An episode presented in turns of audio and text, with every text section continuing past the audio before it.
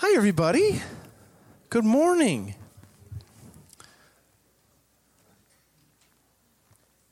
Yeah, okay.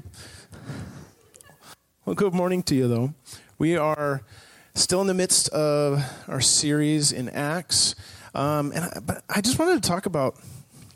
Have you guys ever have you ever skipped stones? You ever done that? Anybody not done that? We need to do that. She's done that. Um, so everybody's done that. So you know the, the, the joy of going and picking out the perfect skipping rock. Yes? What are some of the things that go into it? Flat, okay. Not too big, not too small, right? Kind of the weight of it.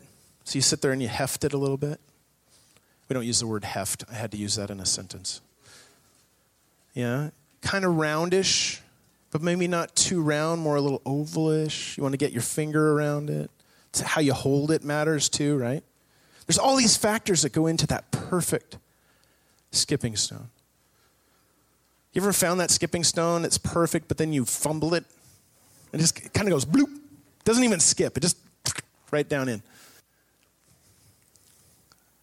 I remember as a kid trying to do this. I remember you know, chasing after that, that perfect skipping stone. And, you know, there, there's, there's, there's something about getting that perfect stone that, that will elude you so often, especially when the type of stones that are there are not those kind of stones. You know, if it's, if it's just like a gravel, you just feel like you're throwing a bunch of mush into the water. If it's big rocks, you just they're just going to bloop. They're not going to skip much. Maybe twice. I don't know. But this, uh, this morning we are continuing on um, Acts, living on a mission um, that activate. Um, and the title this morning is Spirit Filled Church. I think that um, it, it's like skipping stones when we're looking at Jesus. Well, sort of. Probably not. Not, not, not going to skipping Jesus around on the water anytime soon. Although he does have that gift of staying on. So if you could skip Jesus, he'd probably go all the way across, wouldn't he? He wouldn't sink. But I, I think that the selection process that we go through is similar. It's got to be just right, right? We're, we're just, we're in, in life, we're trying to find out what this life is all about. And until we find Jesus, it is really like trying to find a skipping stone. And in some ways, might be pointless without, without Jesus there being the right rock in our life. The thing is, is that Jesus, um, Jesus is, it, it, it, there are these prophecies about Jesus in history, in, in, in the Word, that only Jesus fits. And these prophecies are kind of like those, those factors that go into picking a, a, a perfect skipping stone, right? There's different factors to it. To find that right stone, it's got to be that right heft, the right shape for your hand. And there are factors in these prophecies that, that only Jesus fits, and, and this makes him the best stone of completion that that God used in his plan of reconciliation for all of us.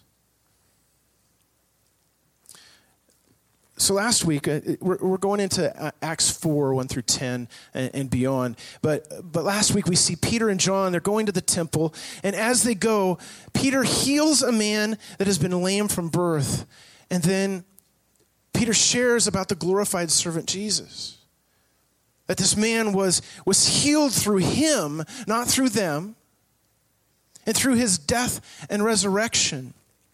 Okay, so, so Peter also points out um, to the people that they had a hand in sending Jesus to the cross. We saw that. He was, he was kind of blunt and, and kind of shakes up some things a bit. And this week we see some fallout from that. The last week in chapter 3, we see the first the first miracle of the church in this healing of this lame man. Uh, and this week, we get to see the first little bit of persecution in the church. um, the, the equivalent of the, of, the, um, of the temple's mall cop shows up.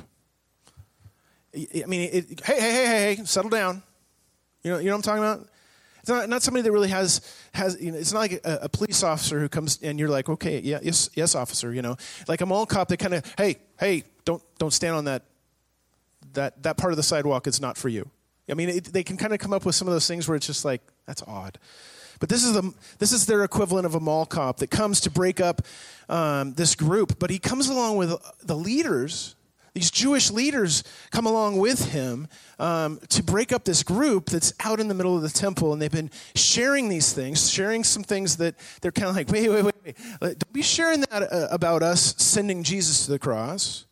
And you have the Pharisees and the Sadducees that show up. But it, the thing that I missed before is, you know, you know that the majority, um, those that were the Jewish people that were in charge when Jesus was sent to the cross, were the Pharisees.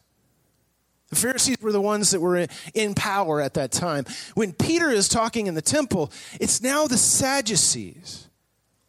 Now, the Sadducees, um, they're not just sad. I always love that. Um, the other ones weren't fair. These guys aren't are so sad. Um, but the, the thing with the Sadducees is they don't believe in the resurrection. they are sad, yeah. Um, just like the sheep song. But the thing is, is the reason why the Pharisees aren't are, are no longer in power. I mean, one, they have a, there's a um, the uh, they have a new um, high priest that's a Sadducee, so he's in control. But also, if you look at some of what's happened in the history leading up to this point, we have some Pharisees that have come to the Lord. Nicodemus, he came at night and he talks to Jesus, and, and, and, and we're pretty sure that, that um, Joseph of Arimathea, who, who shared his tomb briefly with Jesus, was also a Pharisee. And there's, there's some others. Um, but now the Sadducees kind of get their turn at this.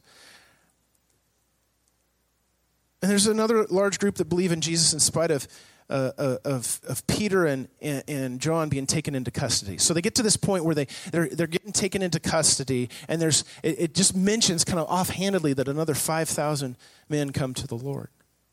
And, and I think that's funny because it's, it's like, um, how would that go? How would that feel for those Sadducees to be like, oh, they're all saying, Jesus, uh, what? You know, they, they've just had this preaching, and these guys get ushered off, kind of like it's the end of their, their sermon, and, and everybody's kind of cheering and whatever, and, and all of a sudden they go off to, to be um, held overnight because of speaking the name of Jesus. This is a dif- different Peter, isn't it? Do you remember the last time that Peter was in proximity to the temple? Do you remember how he responded to the name of Jesus? How do you respond? He denied him. He denied he even knew him. He denied he even hung out with him, right? And yet, what do we see in Peter now? Boldness. We see a Peter that is, that is speaking from a place of the Holy Spirit indwelling in him and speaking through him. And, and even to the point where he is, he's stirring it up a little bit. He's, he's sticking a stick into the hornet's nest and he's, and 5,000 people were brought to the Lord. Right? These Sadducees hear them and they hear, they, they hear these guys and they're like, wow, these guys, these guys really know what they're talking about, but they look like, they kind of look like knuckleheads. They're fishermen, they, they're uneducated, but they're speaking with authority. They're speaking with a boldness, and they're speaking things that come from prophecy. And they're speaking it with a boldness as though they were scholars of those prophecies. This confidence reminds me of rock climbing. Anybody rock climbing here? Anybody ever try it? Anybody said no way in heck? Okay, there's a few of you. Um, I like rock climbing, but I do not have the stature for rock climbing. Rock climbing, uh, John, you, you got to have a little smaller stature because I got to lift all of this. Oh, it ain't happening. Um, but there's there's something about this this rock climbing. Um, th- th- when you when you set up for rock climbing um, on a place where you're going to rock climb over and over again, you set up an anchor point. Right? You go up and, and somebody climbs up to the top or goes around and gets up there and, and they set up an anchor point at the top where you can you can belay up and down over and over again. It's safer that way. I mean, the person going up by themselves, they're kind of, you know, kind of locking themselves in as they go up, right? Then they get up there an anchor point, and then you can go up and down real easy. But I think that the first thought here we're going to go into is that Jesus is our anchor point as the church. Jesus is that anchor point that we are anchoring ourselves as the church too. We're connected to Him and Him alone. Our confidence is in Jesus. That's that confidence we see that Peter has. He has this confidence in Jesus to be able to say in the temple things like Jesus is the way, the truth, and the life. And you know what? You guys kind of were a part of putting him on the cross. You should repent and come to Jesus. I mean, is that boldness? These are the people that sent him to the cross. They could send him to the cross.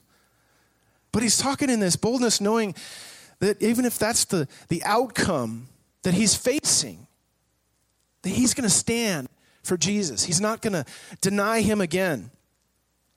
Um, Matthew 16, 18 says, And I tell you, you are Peter, and on this rock I will build my church, and the gates of hell shall not prevail. So, I've heard this a number of times. So, is Jesus saying that he's going to build the church on Peter? Anybody? Anybody? Anybody out there? You can respond. It's okay. Uh, is he saying that he's going to build on Peter church?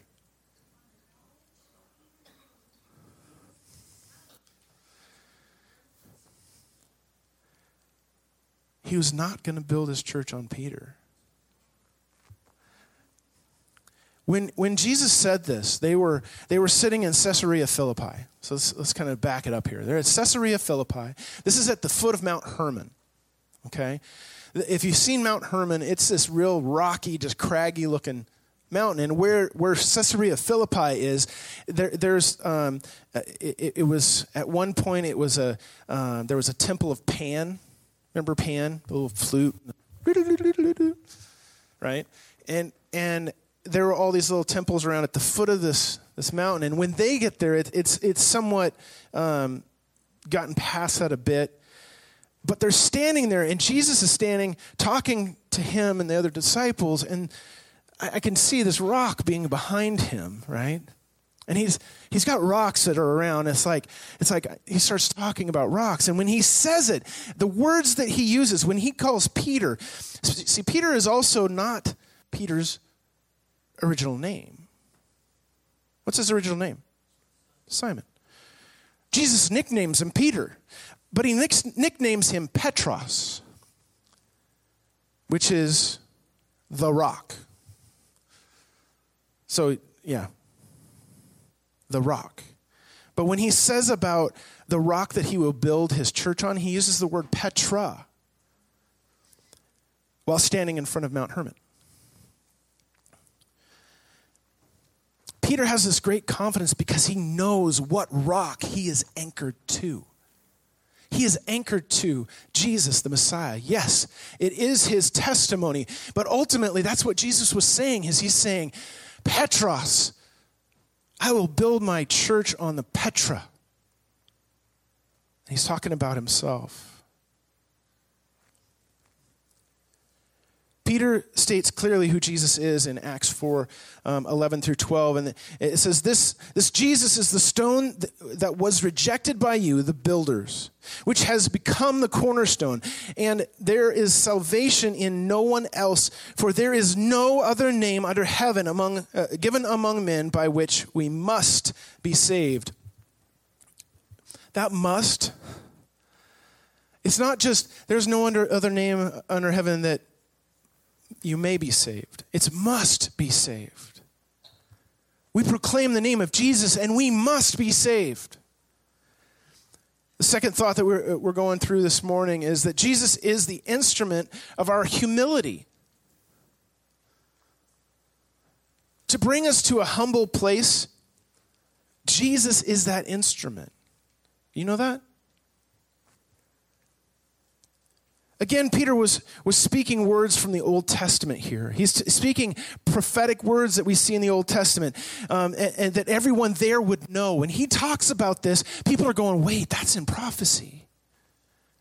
Psalm 118 um, 21 through 22 says, I, th- um, I thank you that you have answered me and that um, and have become my salvation. The stone that the builders rejected has become the cornerstone. So that's that same, those same words that hundreds of years before were written about Jesus.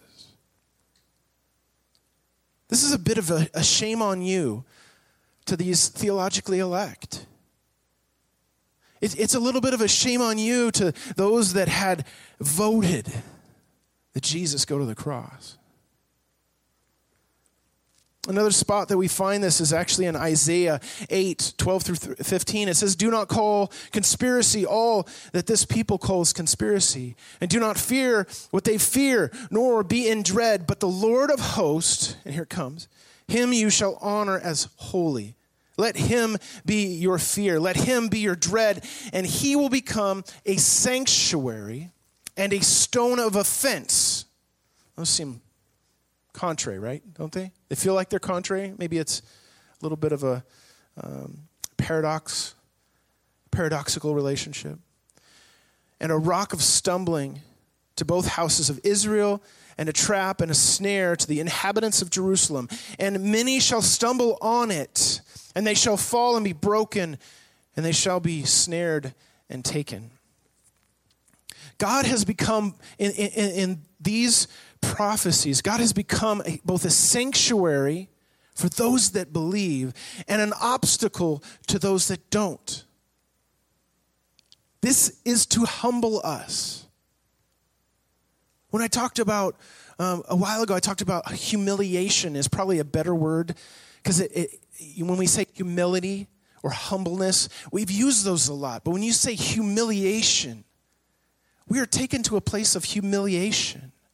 It helps us to see how far we need to go, how much needs to be stripped away when we come to the Lord. Jesus restates this and takes it even a step further when you see him talking about this in Matthew 21. 42, 42 through 44, it says, Jesus said to them, Have you never read in the scriptures? The stone the builders rejected has become the cornerstone. This was the Lord's doing, and it's marvelous in our eyes. Therefore, I tell you, the kingdom of God will be taken away from you, you, the Jewish people, and given to a people producing its fruits. Anyone else? And the one who falls on this stone will be broken to pieces. And when it falls on anyone, it will crush him. So Jesus is again referencing that God is a stone, this, this stone of sanctuary and an obstacle. Though in, the inference in this is that Jesus is that stone. Are we catching that? He goes on to further refine this idea than what we've seen in, in Isaiah um, about this idea of the obstacle. Because it's, it's this little duality that he breaks it down to um, being broken and being crushed. These are two outcomes of this obstacle. So if, if somebody does not believe and they come up against the obstacle of Jesus, these are the two op- uh, options that they've got. And Jesus also stated that the kingdom would be taken from his people and given to someone else, to us. The idea of, of either falling on a rock, I think sometimes people think that if we fall on a rock or if the rock falls on us, the outcome is the same. But it is not. We are made to be broken. He'll mend us. He'll, he'll put us together. We're, we're made to be those, those, those broken vessels uh, these broken vessels that he still finds useful, that he puts together and he, he, he knits together. But when you are crushed, How hard is it to put glass back together if you crush it compared to just breaking it? And that, that's the difference in pride and humility. If we come into contact with Jesus and we're at a place where we can receive it humbly, we will fall on Jesus and be broken. But if we're at a place of pride and we just are like, no, that's, that's not for me, the rock will still fall on them and it will crush them. The third thought we have this morning is that Jesus rejected by builders is our foundation. The builders in this are the religious leaders. And, and they kind of knew this, but, but um, Jesus is, it, takes it a, a, bit further when he was talking about this. Um, that these builders rejected, these, these religious leaders rejected Jesus. And ultimately, he's become the foundation of everything. He's become the foundation of the kingdom, the foundation of the life, the, the way, the truth, and the life. He is that, that, that focal point for us. Can you imagine Peter sharing this in the midst of, uh, of the temple, in the midst of these, these leaders and these people? And having been been through what happened with the cross and having heard rumors or, or met people that have met Jesus after the fact, how primed were a lot of these people to hear about Jesus and to fall on that Jesus? So that little little moment where it says, "Oh, and 5,000 people were saved." I mean, just it, everything else in here is really deep and heavy, but there's just that moment where it's 5,000 people came to the Lord in spite of these guys being taken into prison. They were tried the next day, sort of. Because they kind of got to a place where they're like, we can't really contest anything they're saying, so let's just send them out. You know, the, the big crowd isn't there now, so let's just, just send them out. I, I, I think that when I when I look at Peter, there's a lot of times where I I have this affinity to Peter, but I have an affinity to the the, the pre crucifixion Peter, the the the taste of my own foot. I seem to like it, like Peter did, because he would say things just off the cuff and and end up like, oh yeah, I guess that doesn't. Yeah, no, that was probably not the right thing to say, or or he would he would he would say things that were pretty honest and, and amazing because he, he was the one that professed Jesus as being Messiah. Wasn't the right timing. He would say things that Jesus even turns around and is like, Get behind me, Satan. However, post crucifixion, Peter is like a superhero a superhero of the faith because he is listening to the Holy Spirit and he's going to go out and he's going to profess the name of Jesus, even in the place where Jesus was convicted and sent to the cross. Maybe this is where I'm, I'm going to be um, following Jesus. It's probably what was going through his mind a little bit. But he wasn't going to back off, he was going to share who Jesus was. May we connect into this anchor point of Jesus. May we connect to Jesus so firmly and so true that we would share in this way this confidence that we could we could hang from that cliff with just a tether and feel like we're standing on firm solid ground May we have that relationship with Jesus, that anchor point. May we fall on Jesus and be broken but not crushed. May we be fruitful for the kingdom as a church on mission. May we be fruitful May we not be like those that were said in, in, in that scripture that was saying that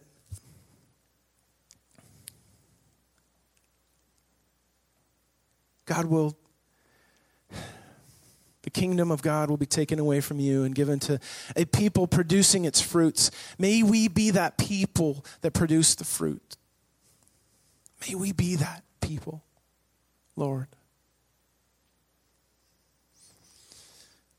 This is a pretty f- profound place, pretty profound moment for the church because we saw the church coming together in Acts 2. We saw kind of the preliminary. This is all the stuff that we look at and we go, oh, yeah, that's church. There's, there's, there's church there. And then the church was meeting in the temple and could have ended right there. They could have gathered everybody up and ended it right there, but I don't think so. I think the Holy Spirit was going after some more in those leaders before it went out to the Gentile. What would have happened if those leaders would have turned right then, would have fallen on Jesus? We don't know because it didn't. But it's amazing to me that right here, I think, was a, is a further launching point of the church because that confidence that happened, more people came to the Lord. They walked out of there with their heads held high because they did not deny Jesus. And they were going out as fruitful, anchored people of the Lord. Go ahead and set your stuff aside.